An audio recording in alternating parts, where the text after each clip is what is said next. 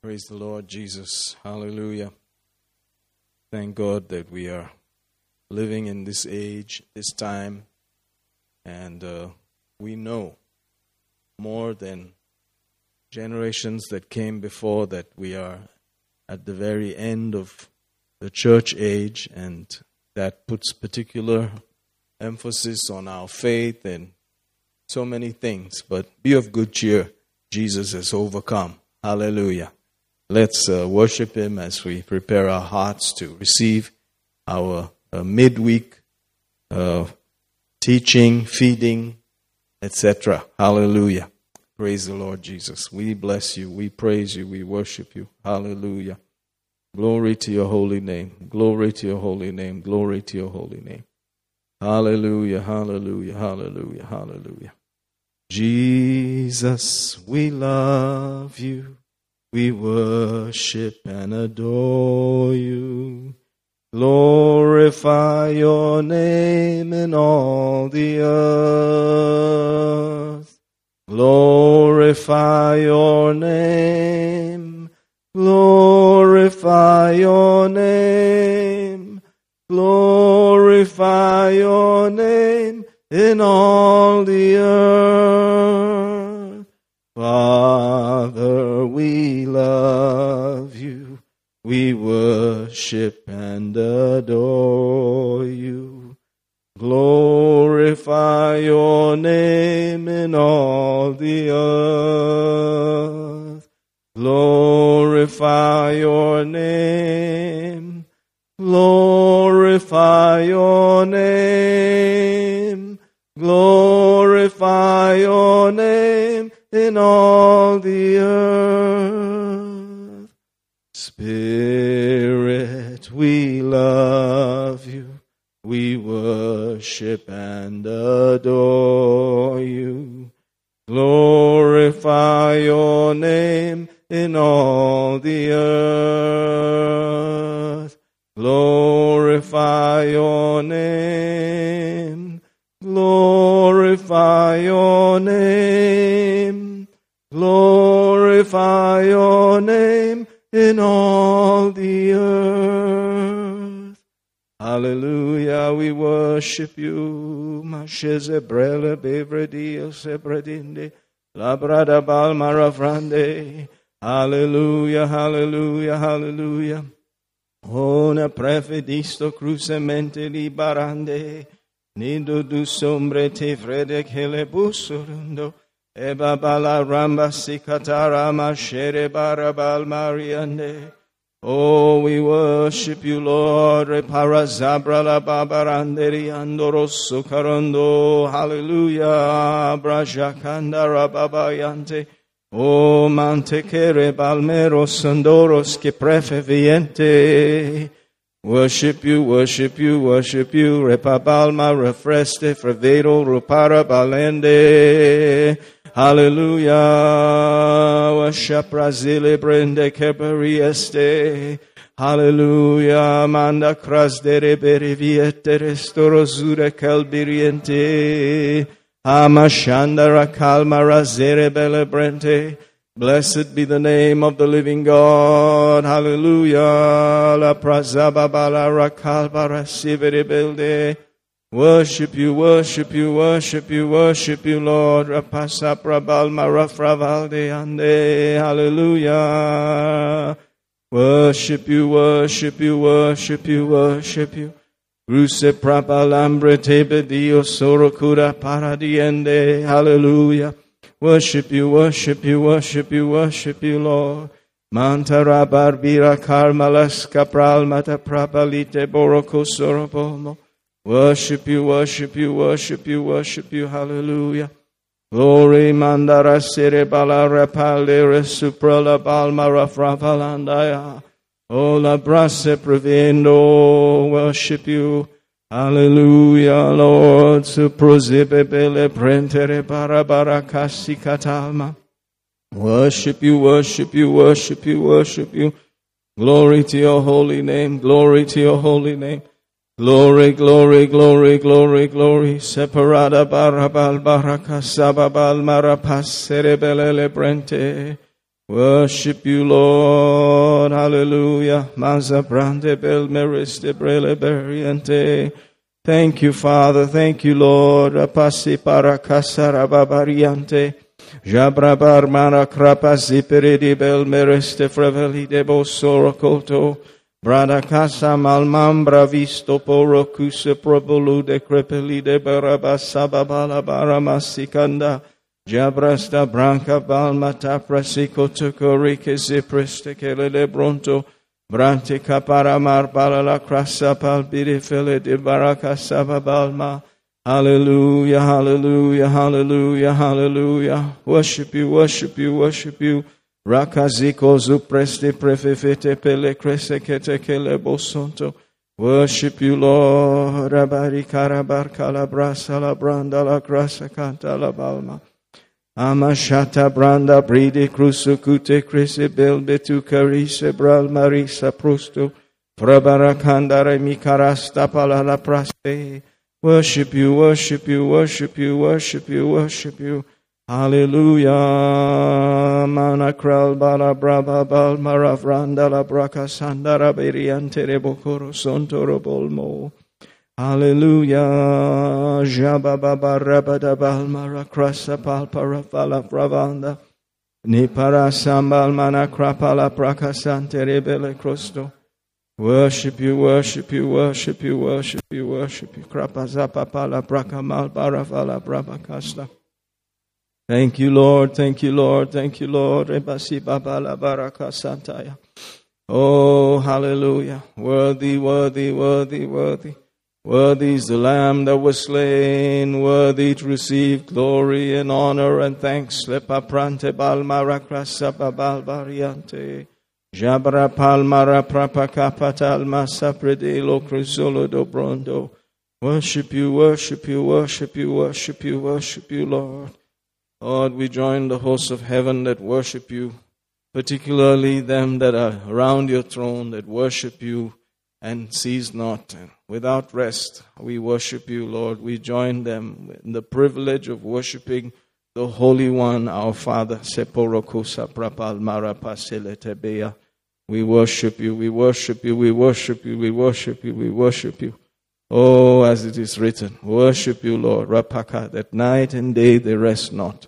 Rapasa prakasta prakalabakasa balmareanta. Thank you, Lord. Thank you, Lord. Thank you, Lord. Thank you, Lord, that you are our Father. Our Father, we worship you. We worship you. We worship you. And the Lord Jesus at your right hand, we worship you. We worship you. We worship you. And mighty Holy Spirit, who has shown us all of this, Basha Pranda, living on the inside of us, we worship you. We worship you. We welcome your mercy here. We welcome your help in this place today. Oh, thank you, thank you, thank you, thank you. By faith we call every need met, every yoke destroyed, every burden removed in the name of Jesus. Hallelujah, hallelujah, hallelujah. We give you thanks in Jesus' name. Amen. Hallelujah. Wonderful Jesus. Praise the Lord, praise the Lord, praise the Lord. Glory to God. Let's go to our previous opening over there that we had read the other day in Revelation, the 3rd chapter. And we'll just read there. There's a lot of things that are in these verses that may sound very scary and you should be able to approach the scriptures, particularly the book of Revelation, with a certain level of reverence for clarity in the Word of God so that you don't misinterpret it and get yourself and others into trouble. Praise God. So notice here in verse 2 it says, "Be watchful and strengthen the things which remain that are ready to die, for I have not found thy works perfect before God." Hallelujah. "Remember therefore how thou hast received and heard, and hold fast and repent. If therefore thou shalt not watch, I will come on thee as a thief, and thou shalt not know what hour I will come on thee," or upon thee. Hallelujah. Praise the Lord Jesus. And then the fourth verse, thou hast a few names, even in Sardis, which have not defiled their garments, and they shall walk with me in white, for they are worthy. Praise God. Let's probably hear these verses in Kannada from 2 to 4. ಎಚ್ಚರವಾಗಿರು, ಸಾಯುವುದಕ್ಕೆ ಸಿದ್ಧವಾಗಿರುವ ಉಳಿದವುಗಳನ್ನು ಬಲಪಡಿಸು, ಯಾಕಂದರೆ ದೇವರ ಮುಂದೆ ನಿನ್ನ ಕ್ರಿಯೆಗಳು ಸಂಪೂರ್ಣವಾದವುಗಳೆಂದು ನಾನು ಕಾಣಲಿಲ್ಲ. ಆದದರಿಂದ ನೀನು ಹೊಂದಿದ್ದನ್ನು ಕೇಳಿದ್ದನ್ನು ನೆನಪಿಗೆ ತಂದುಕೊಂಡು ಅದನ್ನು ಬಿಗಿಯಾಗಿ ಹಿಡಿದುಕೋ, ಮಾನಸಾಂತರ ಪಡು. ನೀನು ಎಚ್ಚರವಾಗಿಲ್ಲದಿದ್ದರೆ ಕಳ್ಳನು ಬರುವಂತೆ ನಾನು ನಿನ್ನ ಮೇಲೆ ಬರುವೆನು, ನಾನು ಯಾವ ಗಳಿಗೆಯಲ್ಲಿ ನಿನ್ನ ಮೇಲೆ ಬರುವೆನೋ ಅದು ನಿನಗೆ ತಿಳಿಯದು. ತಮ್ಮ ವಸ್ತ್ರಗಳನ್ನು ಮಲಿನ ಮಾಡಿಕೊಳ್ಳದಿರುವ ಕೆಲವರು ಸಾರ್ದಿಸಿನಲ್ಲಿ ಸಹ ನಿನ್ನಲ್ಲಿ ಅದ್ದಾರೆ, ಅವರು ಬಿಳಿ ವಸ್ತ್ರಗಳನ್ನು ಧರಿಸಿಕೊಂಡು ನನ್ನೊಂದಿಗೆ ನಡೆಯುವರು, ಯಾಕಂದರೆ ಅವರು ಯೋಗ್ಯರಾಗಿದ್ದಾರೆ. Thank you, Jesus. You can see that these things are written to the churches, because the next verse talks about he that has an ear, that's verse 6, let him hear what the Spirit said unto the churches. So there are scriptures in the book of Revelation that deals with the church age, and then another age begins after the church is taken out of the earth, and then you see the throne of God in chapter 4, and then you see verses that are so, dynamic and strange and very full of all kinds of evil, and at the same time wrath of God and all of that. And so those things are not written to the church. Those are written to those who will be here on the earth after the church is taken away. Praise God. The Lord Jesus has given us that great hope, that precious hope. And then towards the end, you see the heavenly Jerusalem and the kingdom being established. So Jesus turns everything over to his Father. Praise God. Hallelujah. His Father is greater than him. And you see the true plan of God for the ages being unveiled. But it's amazing that these things that we are going to be reading are written to the church. Hallelujah. So you will see there from the third verse, remember how thou hast received and heard, and hold fast and repent, or change your mind with reverence to God. If therefore thou shalt not watch, I will come on thee as a thief, and thou shalt not know what hour I will come upon thee. So there is this tendency to feel that, we are definitely going with him, and that's true, praise God, because the head is already gone, and the body will follow, and that's all. In the grace of God, in the church age, it's called the mystery, the rapture of the church. All of those things are included there, and so thank God we are going in Jesus' name. However, it should not surprise us as per the season where he's going to come. You know, if you go to certain believers even, they will tell you that... we cannot know when he's coming. People have always said he's coming. Believers say that, and so nothing special about it. And here you see that it's a lack of maybe reading the Bible, if not even studying it. If you just casually just be reading it, certain things will come out just in the reading of it. That if you shall not watch, I will come on thee. Keep your eyes open. As far as God is concerned, live your life in a way that you are awake to these realities, awake to God, awake to righteousness.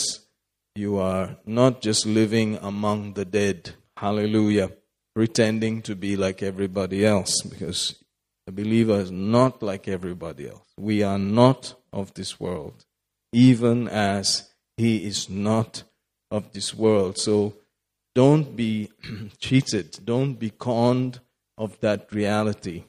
And the more conscious you are of the fact that you are not of this world will make you more and more open to consider that he's coming and be watchful, prayerful, and go about the things that concern His coming, especially now. Praise God. Hallelujah. Maybe we can hear verse 3 again in Kannada just for that emphasis, since we don't have a direct translation. Praise God. ಆದದರಿಂದ ನೀನು ಹೊಂದಿದ್ದನ್ನು ಕೇಳಿದ್ದನ್ನು ನೆನಪಿಗೆ ತಂದುಕೊಂಡು ಅದನ್ನು ಬಿಗಿಯಾಗಿ ಹಿಡಿದುಕೋ, ಮಾನಸಾಂತರಪಡು, ನೀನು ಎಚ್ಚರವಾಗಿಲ್ಲದಿದ್ದರೆ ಕಳ್ಳನು ಬರುವಂತೆ ನಾನು ನಿನ್ನ ಮೇಲೆ ಬರುವೆನು, ನಾನು ಯಾವ ಗಳಿಗೆಯಲ್ಲಿ ನಿನ್ನ ಮೇಲೆ ಬರುವೆನೋ ಅದು ನಿನಗೆ ತಿಳಿಯದು. Hallelujah.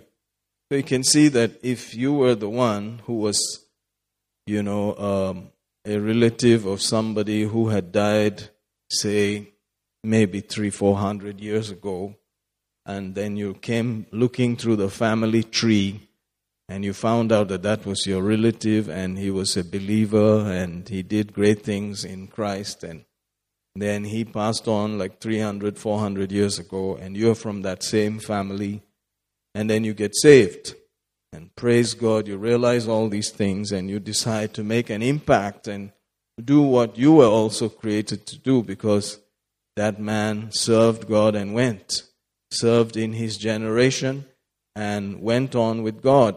Hallelujah. Excuse me. Wouldn't you also now begin to be more aware of that fact, more careful about it? Yes, it makes sense. So we should not forget that this is how we are called to live. Whoever you see talked about in this great book of ours is related to us. They're our brethren. Hallelujah. They're not just some stranger, and you're going to be shocked when you see them face to face and you say, wow, that's Jonah, and that's Noah, and that's Jesus. Wow. These people are more real than what you can see and feel around here. Thank you, Jesus. So that's why we are constantly having to remind ourselves that this is not our final reality. And this place should not define us.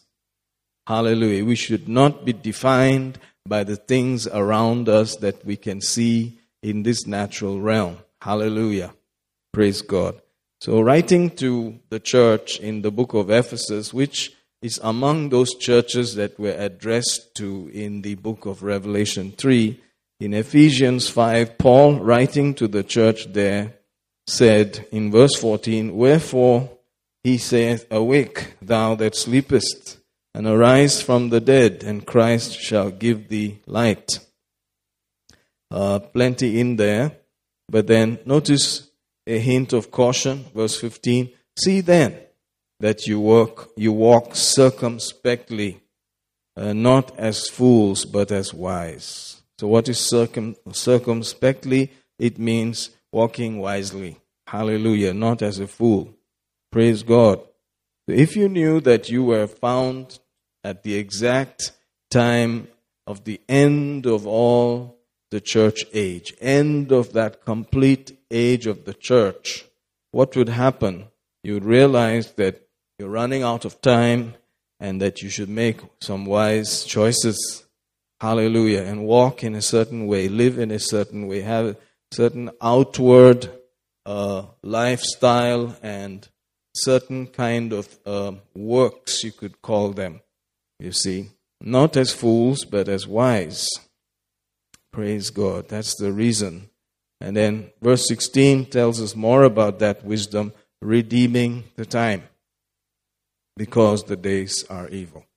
That is part of the wisdom that we'll have to be careful about, redeeming the time, because the days are evil. Time must be valued and used properly for the right things. Thank God that, you know, time is ticking away. I'm glad that it's ticking away because it makes us closer to His coming. Thank God.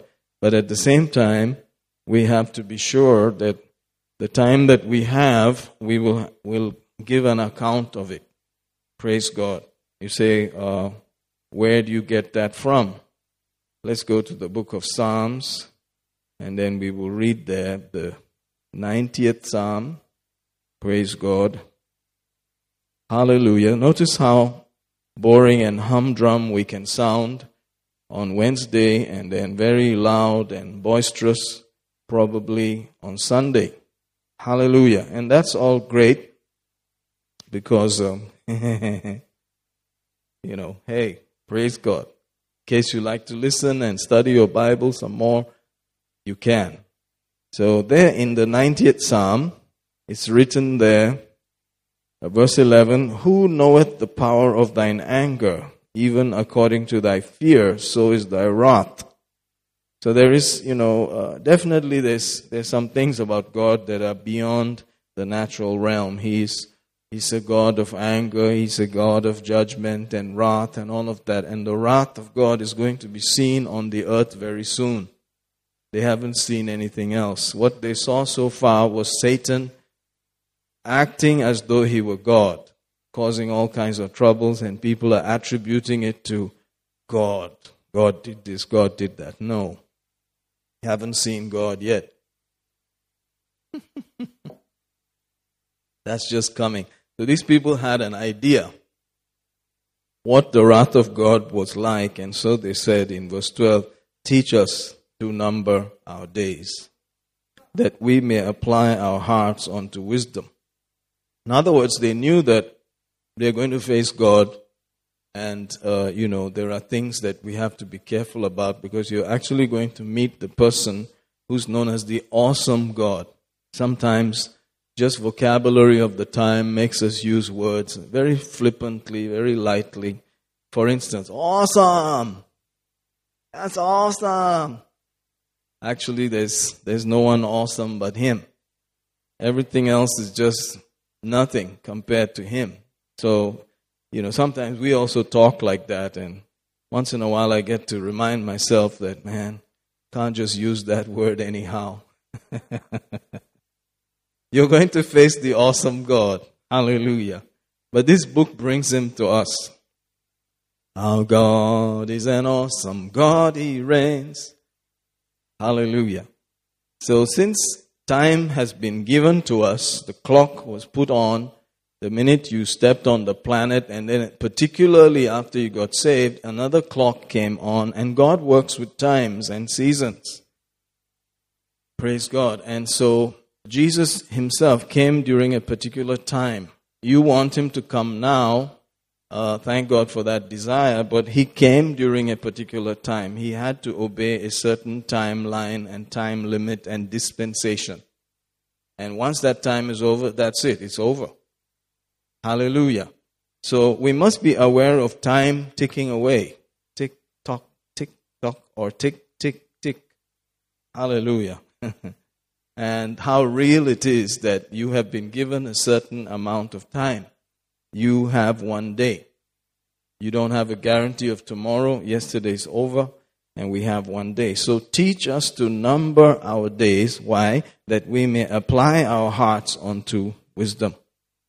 So that we could, from within, from our hearts, our deep thoughts, our imaginations, begin to choose accordingly, knowing that we are going to face Him. Thank you, Jesus.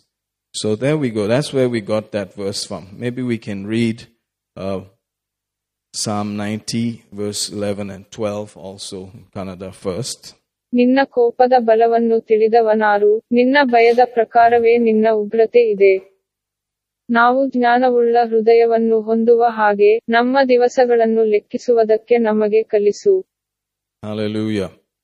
So thank God for, you know, ESPN and all the football and cricket and, you know, Olympics that nations spend so much money on and time on. Praise God. We, in the midst of all of that, have to handle our time properly. Glory to God. So back in Ephesians 5, let's read maybe 16 also in Kannada.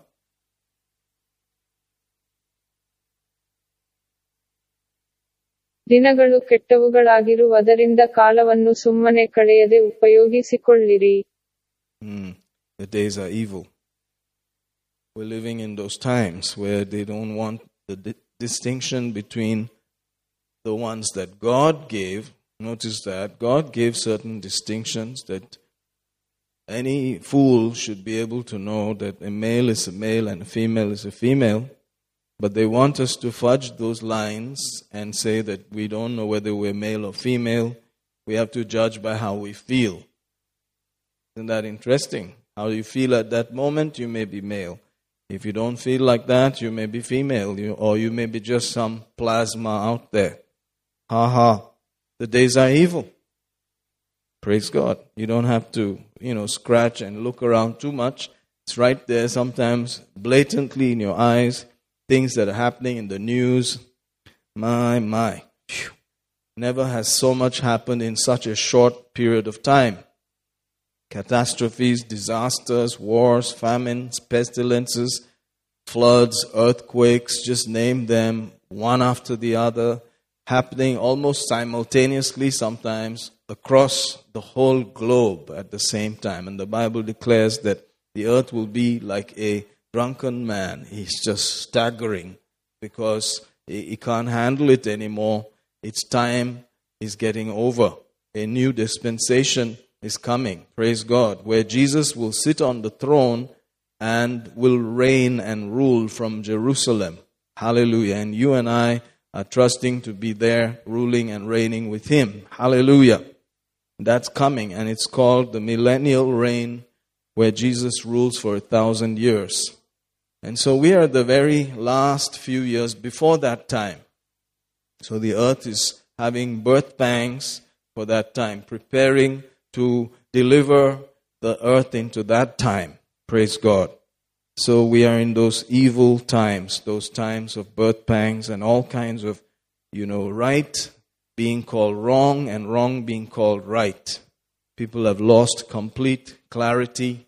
They cannot see just beyond their noses. So funny. Therefore, we are told in verse 17, wherefore, be ye not unwise, but understanding what the will of the Lord is. So that's what we are here for, to, in the middle of all this, understand the will of the Lord. Hallelujah. Be wise. Make some wise decisions. And be not drunk with wine, wherein is excess, be filled with the Spirit. So we are called to be gorging ourselves on spiritual things. Hallelujah. Not gorging ourselves on the natural, even though we have a natural part of us which needs fulfillment and cries out for satisfaction and, goes with the old song, I can't get no satisfaction. Hallelujah. And so on. It's there. People made songs about it because it was there. There was a cry for satisfaction over and over and over going on. Hallelujah. But we are the ones who have been enlightened, who have received the new birth. Hallelujah. And the old man, the old spiritual man has passed away. Praise God. He's dead. And the wreath, took care of him. Hallelujah. And so we will not be drunk or gorging ourselves with wine, the wine of this world, the excesses of this world, but to be filled, gorging ourselves with the things of the Spirit of God. Hallelujah. Amen. And it talks about speaking.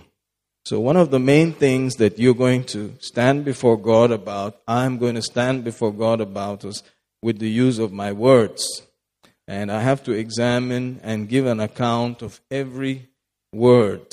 Hallelujah. And particularly the words that were powerless, the words that did not really contain any spiritual impact or power, that were just wasteful, that were lazy and had no real content that God would love. Praise God. There's a lot in there, and so we don't want to sound weird and so strange. Although we are strangers, hallelujah, we don't want to be weird. Praise God. You are a stranger, I'm a stranger. We're just passing through. We need to remind ourselves, a daily alarm should ring. I'm not from this world. This is not my home. This world cannot define me. This is not where it ends. I'm going home one of these days. Hallelujah. So there it goes to giving thanks, verse 20, always for all things. So the mouth used in thanksgiving to God, thanksgiving to our Father, the name of the Lord Jesus coming out of our lips, submitting ourselves one to another in the fear of God. Hallelujah. You know, on Sunday we heard, like Brother Anup said, there's something very interesting. He said that there are things you want to hear, but you need to also know what you need to hear. Amen. Sometimes we don't want to hear things, but we need to hear them. Hallelujah. And so here we are on the planet, and we are called to submit ourselves one to another in the fear of God. That means with reverence to God, the way God is saying it. Hallelujah. And then there's wives and husbands and all of that, children and family and all of that. It goes in there. We are the church. And therefore, it says in 24, therefore, as the church is subject unto Christ, so let wives be to their own husbands. Husbands, love your wives. It goes on like that. 27, that he might present it unto himself a glorious church, not having spot or wrinkle or any such thing, but that it should be holy and without blemish. So the result is we want to be without blemish. We are moving towards a place of being holy, living in a certain outward manner that is visible, that can be seen from a conviction that what God said is true, and with reverence and respect to that, we want to present ourselves to Him. Hallelujah. Thank you, Jesus. Verse 27, maybe in Kannada would be nice now. ಅದನ್ನು ಕಳಂಕ ಸುಕ್ಕು ಇಂತಾದ್ದು ಯಾವುದೂ ಇಲ್ಲದೆ ಪರಿಶುದ್ಧವೂ ದೋಷವಿಲ್ಲದ್ದೂ ಆಗಿರುವ ಮಹಿಮೆಯುಳ್ಳ ಸಭೆಯ ಅನ್ನಾಗಿ ತನಗೆ ತಾನೇ ಸಮರ್ಪಿಸಿಕೊಳ್ಳಬೇಕೆಂದಿದ್ದಾನೆ. Praise God. So that's what it's all about. That one of these days we're going to say, I'm present right here. Hallelujah. To be absent from the body is to be present with the Lord. But one of these days we're going with the body itself. Praise God. Thank you, Jesus.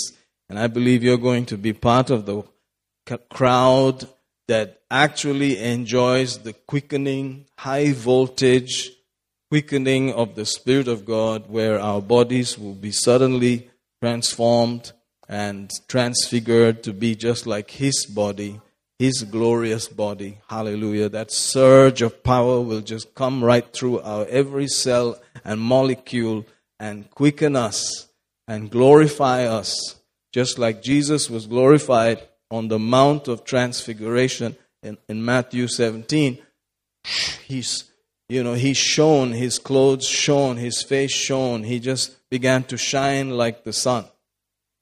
Glory to God. Hallelujah. That is the kingdom. That is you and I. That is our hope, that we're going to be shining like that one of these days, just like that. Hallelujah. Praise God, the redemption of our mortal bodies. Praise the Lord, praise the Lord. Till that moment, we have certain redeeming to do. Our souls have to be redeemed. Praise God, our bodies will be redeemed that day. Thank God, but our souls have to be bought back, redeemed. Time has to be redeemed, therefore. Praise the Lord. We need to take stock of our time and use it preciously so that we can give an account on that day. Praise God. Isn't that interesting? Hallelujah. So if I can say it without giving you unnecessary scares, if God were to look at your time schedule, your expenses, your words, what you used your day for, would he be able to say that you used it for Jesus, or you used it for your own comfort and your own pleasure? They're very interesting thoughts. That's for all of us to ponder about. Amen. So thank you, Jesus, that at least we have today, and we can pray for such wisdom. Amen. Okay, now let's go back into, I believe we've read Ephesians 5:17, have we? No? Praise God. Let's see if we can read 17 in Kannada. ಬುದ್ಧಿಹೀನರಾಗಿ ನಡೆಯದೆ ಕರ್ತನ ಚಿತ್ತವೇನೆಂಬುದನ್ನು ವಿಚಾರಿಸಿ ತಿಳಿದವರಾಗಿರಿ. Hallelujah. So we're not going to gorge ourselves in the little time we have on the things of this world, but we are going to love God and spend our time, you know, not strange, weird people in that sense, but knowing that we are strangers, that this thing is not going to be the same. And if you see the way Afghanistan suddenly changed, you know things can change overnight. Israel was born overnight. A nation was born overnight. God just needs, you know, a couple of hours and everything can change. Hallelujah. It's going to be just like that. Just like that. He's going to come for us. Amen. So we are living at the very edge where things are changing very quickly. And so time has become very powerful and essential and valuable. And we need to look at it properly and look at it from heaven's perspective. It's a gift given to us. These 24 hours that you have in a day. Praise God. So, Lord, teach us. That was their prayer. Teach us to apply our hearts to wisdom. Teach us, Lord, your way of doing things, your way of choosing. Amen. And that's the heart that we have come with. Amen. Now, let's go back to Revelation again. And it's Bible study, so, you know, we go over similar scriptures for some time. Revelation 3, notice verse 3. Remember, therefore, how thou hast received and heard, and hold fast and repent.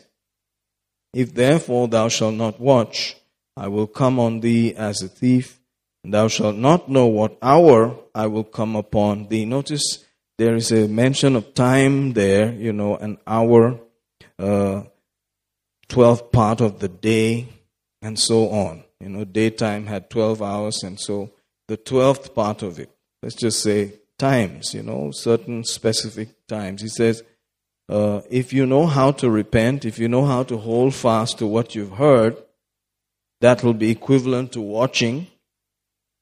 Watching, that means repenting, changing your times, your appreciation of time and season, and adjusting yourself, checking what you are hearing and going over what you're hearing.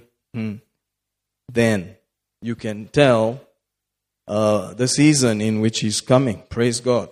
You can not be taken by surprise. You can be among those who say, there, I knew he was coming. Hallelujah. And just be in that great cloud. Hallelujah. Thank you, Jesus.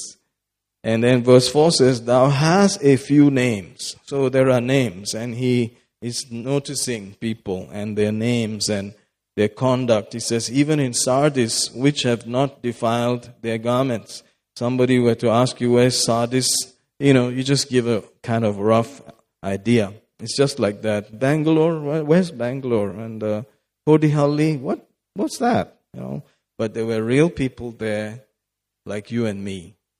Hallelujah. And eventually, their memory is not on the planet, but there's a God who remembers.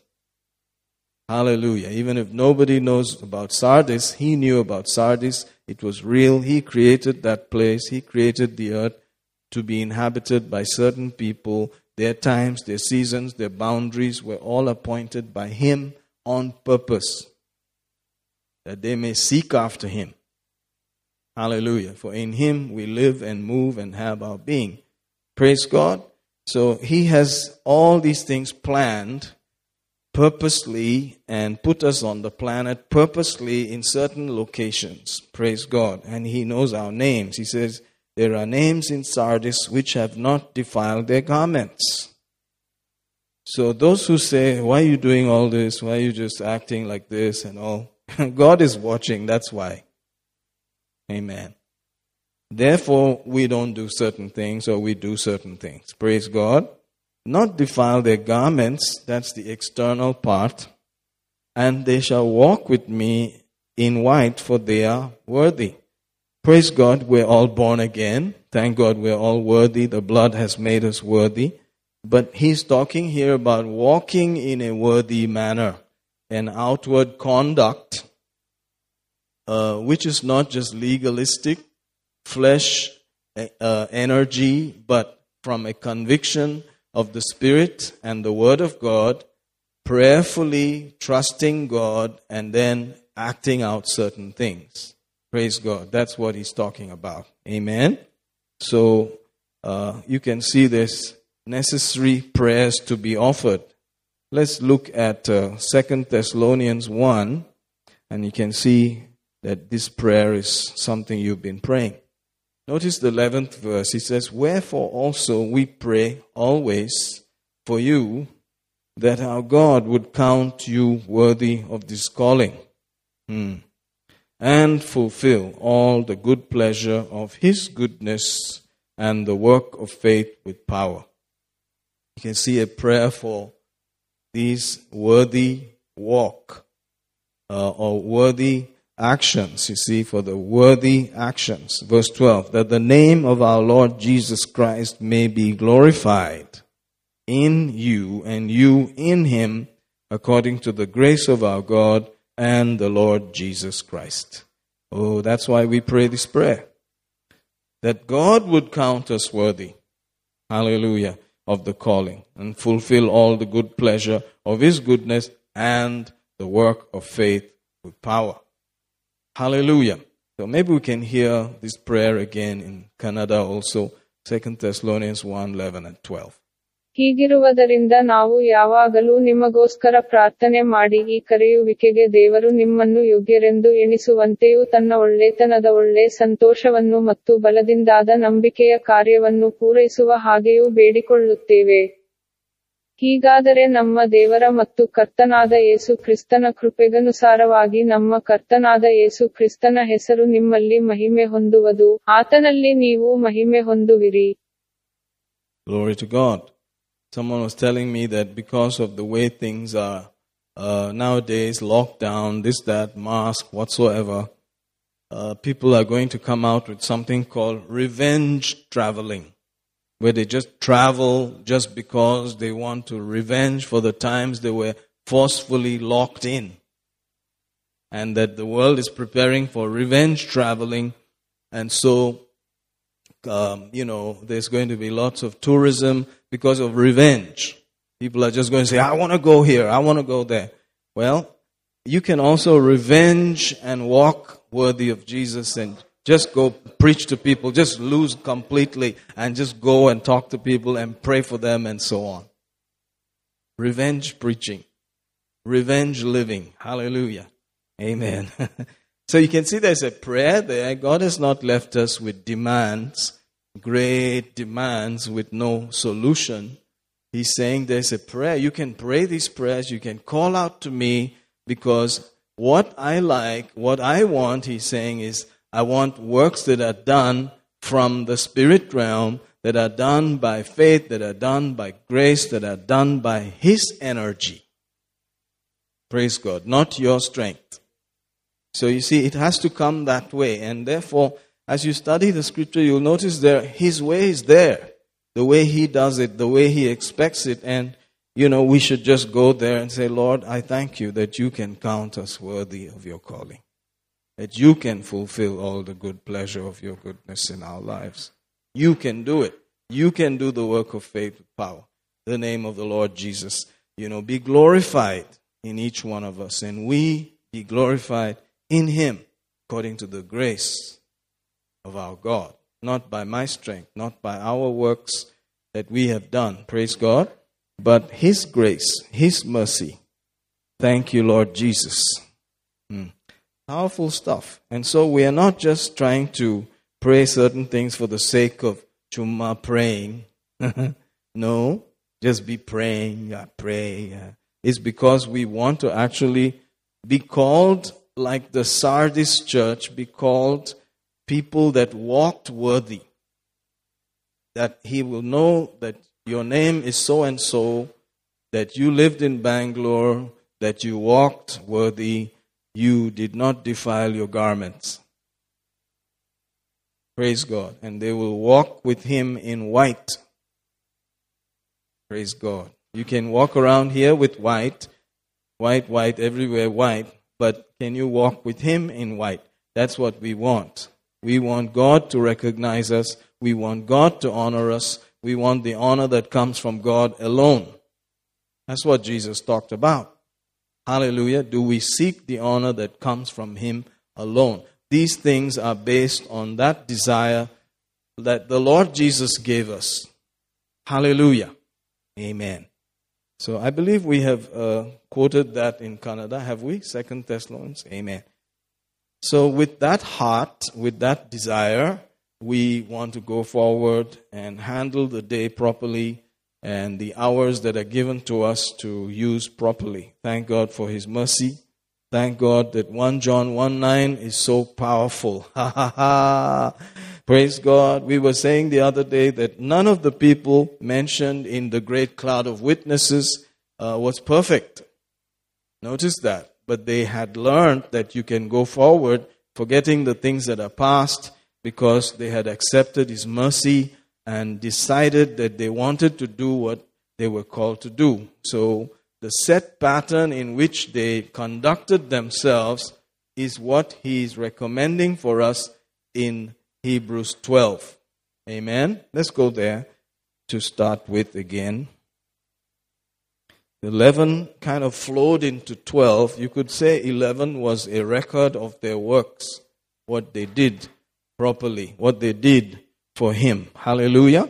So the 12th chapter now begins by saying, "Wherefore, seeing we also are compassed about with so great a cloud of witnesses, let us lay aside every weight and the sin which doth so easily beset us, and let us run with patience or endurance the race that is set before us, looking unto Jesus, the author and finisher of our faith, who for the joy that was set before him endured the cross, despising the shame, and he sat down at the right hand of the throne of God."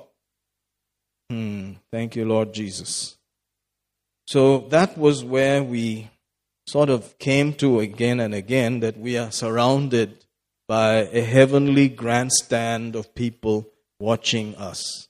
These ones who have lived it out before our time are in heaven, and they're watching us and cheering us on, most likely. Not saying, you know, good for you, ha ha ha. No, they're saying, praise God, go for it, Jesus, and getting excited that you are walking in that same path of righteousness, hallelujah, that you were created for.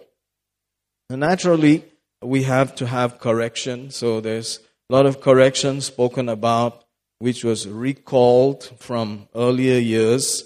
So these Hebrews had forgotten that God corrects. God corrects those he loves.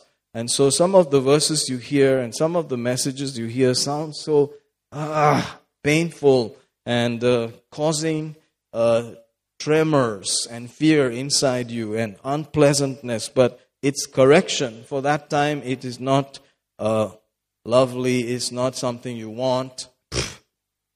It sounds grievous. But later on, thank God for later on, it produces that fruit, hallelujah, peaceable fruit of righteousness, like a child who got a small beating and sat there quietly, and then later on you see him laughing and enjoying his life. And you wonder, is that the same guy that I saw in the corner there? But later on you see him just laughing as if nothing happened. Praise God. So that's the treatment that we are going through. Hallelujah. Thank you, Jesus. Amen. Now, I'm going to jump along and see verse 12. "Wherefore, lift up the hands which hang down, and the feeble knees." Who should do that? We ourselves. Lift up the hands which hang down, and the feeble knees. Who has to do that? We have to do it. After the correction that is mentioned in the 11th verse, we now lift up the hands which hang down, and we put them in the right position, awe and worship to him. And the feeble knees, notice that, 13, "and make straight paths for your feet. So we make our paths, notice that, straight. Hallelujah. And lest that which is lame be turned out of the way, but let it rather be healed. So based on the correction and our adjustment to it, our response to it, paths are cleared for us. Thank you, Jesus. So imagine a person who never accepts any correction. That's it. He's stuck right there. No path cleared for him. He just sees other paths. See, unless correction is applied, you cannot make the path that was made for you, particularly the path that you should run on. You'll just be running wherever you feel everybody's running. Are you getting that? So when correction is applied and received properly, one is able to make his own path that he was created for clear and put his feet there and run. Praise the Lord. Hallelujah. So the correction aspect is very, very, very, very vital, even though it's painful. And, I feel the pain and I know the pain. And sometimes it hurts me to just correct people. But if you don't, you are also saying that you are not connected to them. They are not really yours. You have no concern for them at all. And so in the earlier verses, he talks about if you don't receive correction, then you're illegitimate. You're not really his child. You're not honoring the role of his fatherhood in your life. You are saying that you are illegitimate. You're not my daddy. Leave me alone. You have no right to correct me. Leave me. Hallelujah. So there's a lot of depth in these things that are not just poetic and principle, etc. No, this is from the heart of a loving Heavenly Father who separated us from our mother's womb and called us by His will and appointed a plan for us that even if your mother passed on at childbirth, you were still removed and brought into His plan. Isn't that interesting? All right, let's see if we can read a verse or two in Kannada also and go forward. Verse 11 to 13. Let's see if we can read that. Hebrews 12, 11 to 13 in Kannada. ಹೀಗಿರುವುದರಿಂದ ಜೋಲು ಬಿದ್ದ ಕೈಗಳನ್ನು ಬಲಹೀನವಾದ ಮೊಣಕಾಲುಗಳನ್ನು ನೆಟ್ಟಗೆ ಮಾಡಿರಿ. ಯಾವ ಶಿಕ್ಷೆಯಾದರೂ ತತ್ಕಾಲಕ್ಕೆ ಸಂತೋಷಕರವಾಗಿ ತೋಚದೆ ಕ್ರೂರವಾಗಿ ತೋಚುತ್ತದೆ, ಆದರೂ ತರುವಾಯ ಅದು ಶಿಕ್ಷೆ ಹೊಂದಿದವರಿಗೆ ಸಮಾಧಾನವುಳ್ಳ ನೀತಿಯ ಫಲವನ್ನು ಕೊಡುತ್ತದೆ. ನಿಮ್ಮ ಪಾದಗಳಿಗೆ ನೀಟಾದ ದಾರಿಗಳನ್ನು ಮಾಡಿರಿ, ಹೀಗೆ ಮಾಡಿದರೆ ಕುಂಟಕಾಲು ಉಳುಕಿ ಹೋಗದೆ ವಾಸಿಯಾಗುವುದು. Glory to God. Thank you, Lord. God is faithful. As long as our heart is beating, and we are breathing, we can adjust. Praise God. We can always come back in line and we can get on with the plan of God. Hallelujah. Verse 14 continues, follow peace with all men and holiness, without which no man shall see the Lord. It doesn't mean that you won't see Him or miss God or, miss seeing Him like that. It means while you're living here, you won't perceive what God is trying to say. You don't perceive the Lord. He's not so real. So there's certain things we have to do, live a certain way, have peace with people so that we can be more open to Him, be perceiving Him, understanding more of what He's planning to do in your life, etc. Praise God. Anyhow, let's go from there backward to Hebrews 11. All right. Interesting. We were saying that for materials in your building which will be tested, very, very powerful fires are going to test the work that we do, and it must be built properly. It should be built with precious materials, not cheap stuff that will just catch fire. And even if you use cheap materials and built with that, notice that you yourself are saved. Salvation is the foundation of your building, and you yourself are saved, but as by fire, as though you came through the fire. So you can say, as long as I get to heaven, it doesn't matter. I'm not going to really do what I hear and so on. It's okay, I can just live the way I want. It's my life and all of that. But guess what? I believe that you will suffer loss, whoever that person is, because I'm not planning to do that. May God help us. There is loss, and you will feel some effects as though you came out of a burning house. Praise God. And so it's not advisable. Thank God that you can make the choice. So as long as you're alive and breathing, you can make an adjustment by 1 John 1:9. Confess your sins to Him. Confess that you messed up and you need a deeper adjustment from inside. You need the right kind of thoughts. You need the right scriptures. You need to live this thing properly. And He's faithful and just to forgive you and to cleanse you of all unrighteousness. And guess what? You will not continue that sin anymore. Praise God. You can lay it aside, thank God, and run the race. And you can also remove weights from your life, which you have understood that it is a weight. I have this weight. I have this problem. It's not a blatant sin, but it is not helping me. It is hindering me. All things are lawful for me, but it is not profiting me. This thing has to go. Hallelujah. So this perception will come more and more.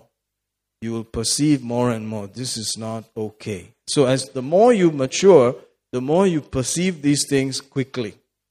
You can tell. Very interesting how the scriptures are conveying these thoughts. Let's read Hebrews 12 and notice in the Amplified from the 11th verse. For the time being, no discipline brings joy, but seems grievous and painful, but afterwards it yields a peaceable fruit of righteousness to those who have been trained by it.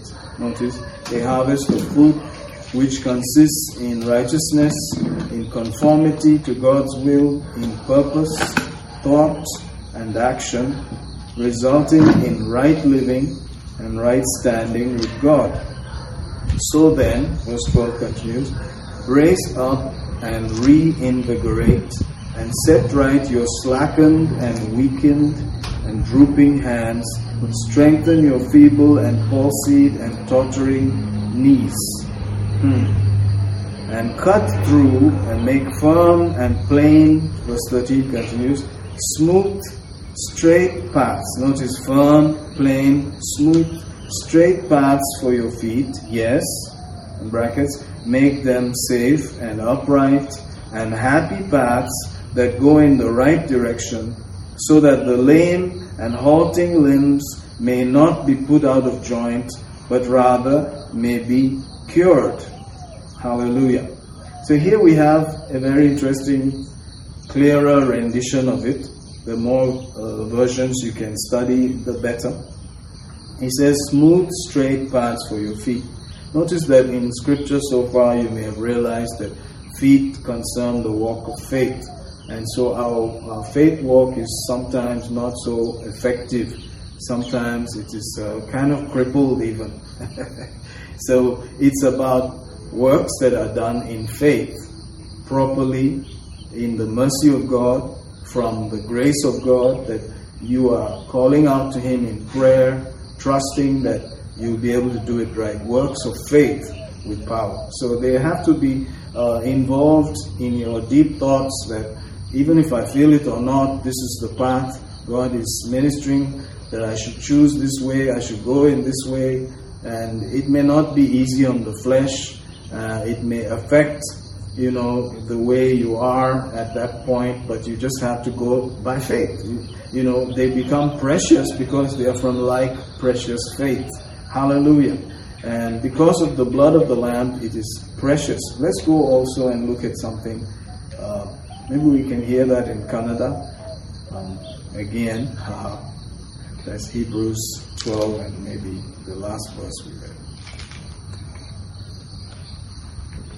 ನಿಮ್ಮ ಪಾದಗಳಿಗೆ ನೀಟಾದ ದಾರಿಗಳನ್ನು ಮಾಡಿರಿ, ಹೀಗೆ ಮಾಡಿದರೆ ಕುಂಟಕಾಲು ಉಕ್ಕಿ ಊಗದೆ ವಾಸಿಯಾಗುವುದು.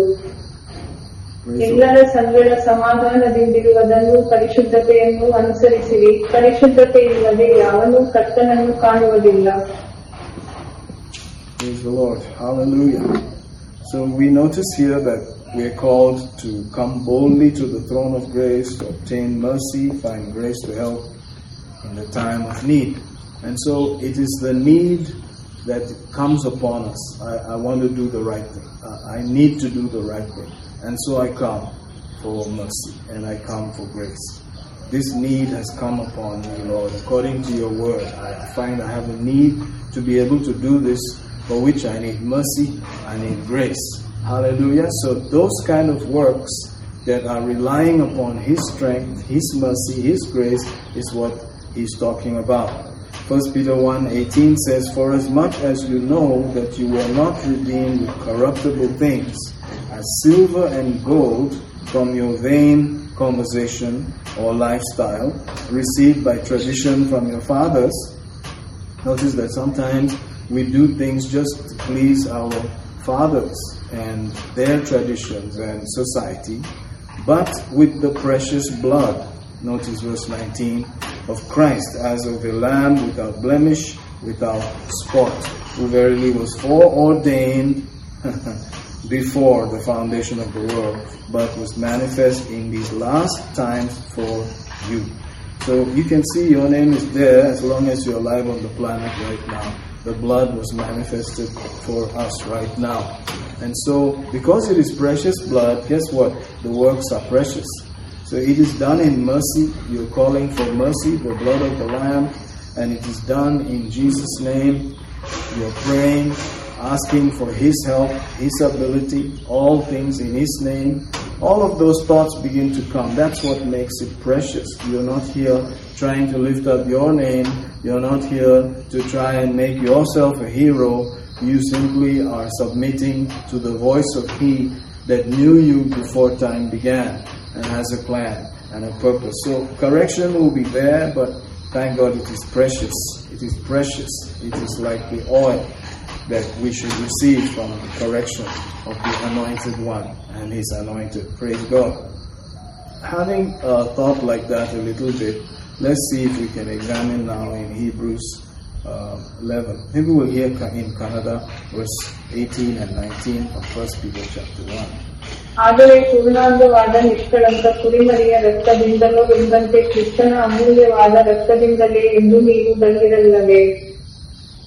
ನಿಮ್ಮ ತಂದೆಗಳಿಂದ ಕಲಿತುಕೊಂಡ ಸಂಪ್ರದಾಯದ ವ್ಯಕ್ತವಾದ ನಡವಳಿಕೆಯಿಂದ ನಿಮಗೆ ಬಿಡುಗಡೆಯಾಗದು ನಶಿಸಿ ಹೋಗುವ ಬೆಳ್ಳಿ ಬಂಗಾರದಿಂದಲ್ಲ. So you notice that we are back in Hebrews 11. That is believing that your name will be there one of these days. My name will be there also. That by faith we did certain things and God noticed them. Amen. And He knew them. So notice there in verse 3 it says, "Through faith we understand that the worlds were framed by the word of God." Here he's talking about this age in which we live right now. God spoke it, this church age, and He spoke the fact that you would be there at this time. It was all in His thinking, and so He knows all about it. And it was by His faith and His word that these things came to pass. Whatever you see right now, this age that is good and beneficial came from Him. Hallelujah. All the benefits of this church age were spoken out by Him for us. And by faith we can access them. Hallelujah. Notice, it flows down by faith. Abel offered unto God a more excellent sacrifice. So we want to choose what is more excellent, what is better. We're not looking for lesser. Amen. And so it has to be by faith. By which he obtained witness that he was righteous, God testifying of his gifts, and by it he being dead yet speaketh. We were saying the other week that there is a testimony that God gives about us. That's what it's all about. He said, "This is my beloved Son, in whom I am well pleased. Hear ye him." God wants to testify about each one of us. "I've not seen such great faith. Oh woman, great is thy faith," etc. He wants to testify about us, and this is part of that testimony that is being written out in Hebrews 11. So the point is that God must testify and bear witness. We want it to be right in His sight. So we don't want to be cluttered up and make our path all hindered by just what our fleshly desires have, but we want to do what God wants us to do. Praise God, because He must bear witness, testimony. Notice, he trusted God and so forth. He, being dead, yet speaketh. A small thought as we pass by. This brother was killed by his own brother, but he believed God. Didn't he believe God? Was he a faith man? Yes, he was. Some people, in the will of God, they just go on. It was the will of God. What do you think? Something to think about. Verse 5. By faith, Enoch was translated that he should not see death, and was not found because God had translated him. For before his translation, he had this testimony that he pleased God. Notice again, testimony. God is bearing witness. God is testifying that I'm pleased. I'm pleased. It's all about pleasing Him, isn't it? Praise God. Without faith, it is impossible to please Him. The 6th verse continues. Here we go. What do I know about it? What I am understanding right now, what I'm listening to right now must draw me towards believing God that He is real, He is watching, He knows my name, He has a plan for me, and I should, by faith, step out and make that path more and more clear and smooth and straight so that I can walk in it joyfully. Hallelujah! It has to come from all of that desire that you want to please Him. And you want Him to bear testimony and witness. Amen? So sometimes you have to suffer for doing the right thing. Let's go over there, if we can, in 1 Peter 3 and observe. Hallelujah. Thank you, Jesus. Verse 17 says, For it is better if the will of God be so, that you suffer for well-doing than for evil-doing. Sometimes it is the will of God. It's not always the will of God that you just keep suffering for Him. Praise God, and we're not talking about just going to church or giving tithes or, helping believers. That's not the type I'm talking about. That is normal. That's life. You are pursuing peace with all men. You are walking in love. You are, believing God. Here is about actual sufferings where for the gospel you are in chains and you are being harassed and threatened and tortured, etc. That's what he was talking about. Verse 18, For Christ also has once suffered for us, the just for the unjust, that He might bring us to God, being put to death in the flesh, but quickened by the Spirit, by which also He went. Can you see that? So there is a suffering like that, where some people seem to be able to receive that. That's the will of God for them. They are constantly hounded, harangued, harassed, and God knows them. He knows them well, and He knows you, what you can bear, and the will for you. Praise God. So it was strange, but the will of God for that family, Cain and Abel, was that one brother should actually kill the other, and they're just the beginning, that it actually happened. Praise God. How else can you look at it? He was a believer. So sometimes believers are killed for their faith, and in the new covenant we are called to love our brother, otherwise we are murderers. The next person that you talk about there, as you keep reading, is Enoch, who was delivered while in the body. He was translated, so he bypasses death. The first one is dead, second one bypasses death. Then you read about Noah, and everybody else dies, and he and his family are saved. You see, so you can see that there is a protection, there is a mercy for those who live by faith, and if it is God's will that you have to suffer for the sake of your faith, praise God, you embrace it. Hallelujah. You don't cry about it. You go to God and hey, we're going home, this is not our home, hallelujah.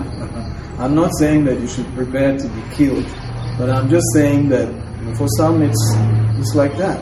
God is a faithful God, and they would gladly give their lives like that. Praise God. Now, let's focus a little bit on Enoch. Is this hard stuff? Yeah, it is. It's a little bit hard. You know, thank God for His mercy. But I don't know about you. I want to live. I want to live for God. I don't want to just die for Him. Amen. And we live by faith, not by sight. Amen. So back in Hebrews 11, and let's hear 1 Peter 3, I think 17 in Kannada also. ಕೆಟ್ಟ ನಡತೆ ಇಲ್ಲವರಾಗಿ ಬಾಧೆ ಪಡುವುದಕ್ಕಿಂತ ಒಳ್ಳೆ ನಡತೆ ಇಲ್ಲವರಾಗಿಯೇ ದೇವರ ಚಿತ್ತವಿದ್ದರೆ ಬಾಧೆ ಪಡುವುದು ಲೇಸು. Glory to God. I believe that's the right verse. Amen. So you observe here in verse 5, by faith, Hebrews 11, Enoch was translated that he should not see death, and he was not found because God had translated him. Before his translation, he had his testimony that he pleased God. So there's the testimony. You could see if you read his life story, which is just a few lines in Genesis, and we'll go there. 5, it says there, notice, Enoch walked with God. That is verse 22. But prior to that, 21 says, Enoch lived 65 years and begat Methuselah. So you could also say that at a certain point in his life, he was aware that there is a God who is very personal, who loves him, who is concerned about him, and he needs to please that God. And the only way to please him is to please him by faith. So maybe for 65 years, maybe, he did not live in that way. But after 65, it came clearer to him, and he decided to start living in a certain way. It's a decision all of us make. We decide to go in that path that he created us for. You can live anyhow you want to, but you can one day decide, I want to do the right thing. I want to go in the path that I was created for before time began. I don't want to be unwise. I want to discern the will of the Lord. There's a decision. And so at some point he decided after 65, and Enoch walked with God. What a powerful statement. I mean, he walked every day conscious of God walking with him. And so if you remember, we opened up in Revelation 3 with Jesus walking with certain people. They shall walk with me on, you know, in heaven, on those streets, etc. You know, and so you walk with him here, and then you walk with him there. Isn't that cool? Let's do it right. Enoch walked with God after he begat Methuselah. So Methuselah was instrumental in that walk. Only after Methuselah was born, and incidentally his name means when that happens, then it shall fall, or when he comes, it shall fall, etc. All alluding to the flood of Noah. That there's going to be a flood coming. Praise God. Can you imagine that? Him alluding to the flood.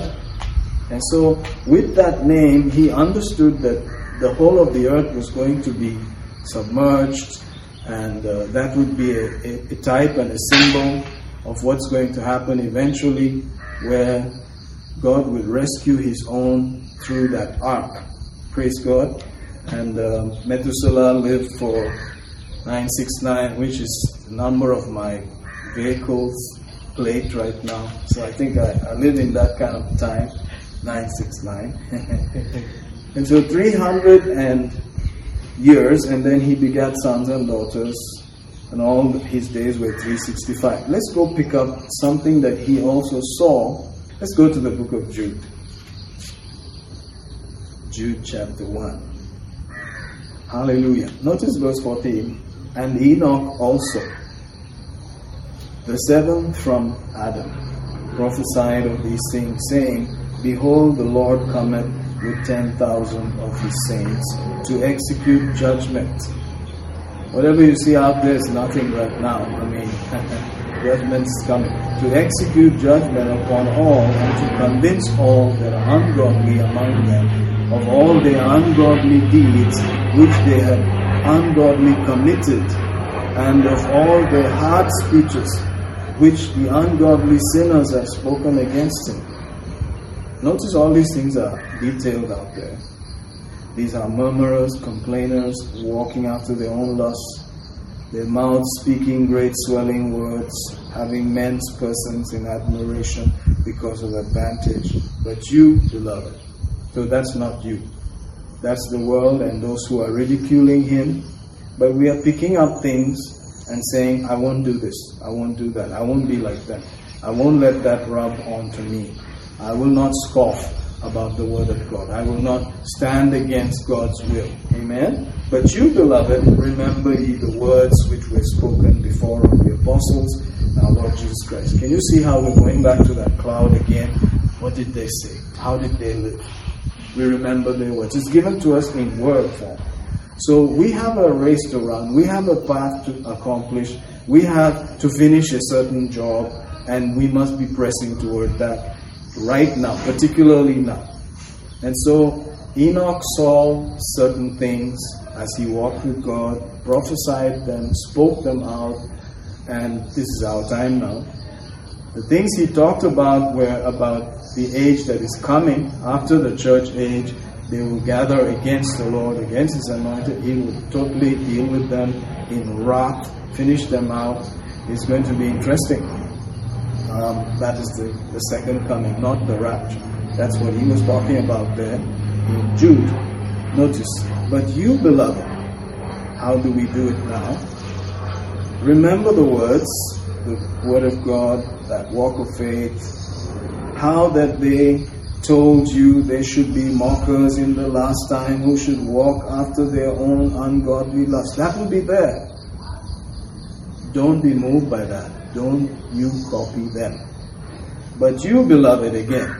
See, so he's referring to the atmosphere out there, how they'll be contrary to the word, contrary to this life that we're supposed to live, and they'll be like, why don't you join us? But you be careful, don't fall for it. 20, what should you do? But you, beloved, building up yourselves on your most holy faith, praying in the Holy Ghost. This is a time to pray in the Spirit like never before. Gorge yourself in the things of the Spirit. Keep yourselves in the love of God. The love of God makes it precious. The blood of the Lamb makes it precious. Faith works by love, like precious faith. The nature of God, in Jesus' name. Keep yourselves there. There are boundaries in that love. Don't cross that boundary. Stay there. Keep yourselves in the love of God, looking for the mercy. See the blood, the mercy, it makes it precious. It's precious blood. Looking for the mercy of our Lord Jesus Christ unto eternal life. And then it continues talking about having compassion. You must pity people when you see all these things going on. Be moved by compassion. To pray for them. They don't know what they're doing. They don't know what's coming up. They don't know that Jesus is coming to take us home. Moved with compassion. Reaching out, pulling people out of the fire, hating even the garment polluted by the flesh. So you are here trying to make sure that flesh does not overwhelm you, overtake you, that your compassion is still there. You're not hard-hearted. You're not saying, who cares about them? Praise God. Now on to him that is able to keep you from falling, to present you faultless before his presence with glory and with exceeding joy. Notice that we are looking to him. Hallelujah. It's not our strength. As we pray in the Holy Ghost, as we trust him, as we look to him, thank God. Hallelujah. The strength and power of praying in the Holy Ghost, walking in love, staying in the mercy, staying in the compassion of God, keeping yourself at peace with one another, even though there is correction. We must not get hardened, and it is painful, and it hurts, and it make you stay awake and ponder about things, but it is going to yield profit. It is going to help our walk. It's going to help us do it right. And, thank God for the will of God. I believe that you and I will go home with Jesus. and be glorified for it. So I don't think any of us are going to be cut off before that, in Jesus' name. Hallelujah. Let's look to the Lord in prayer and consider these things. Hallelujah. May the Lord bless our prayer and our efforts in these last days. Lord, we bless you, we praise you, we worship you. You're a faithful God. Thank you for what you have done, what you've said to us through your word. Thank you for the Spirit of God. Thank you for times of prayer. Hallelujah. We sense the presence and the reality of God, and our prayer lives are going to be changed. There's going to be a testimony from heaven concerning us, that our faith is real, that it is an overcoming faith. And those that overcome will walk with him. Hallelujah. May we use the overcoming faith on the earth, enjoy its benefits, and walk with him. Hallelujah. In white, in glory. We give you praise and thanks. In Jesus' name, amen. Hallelujah.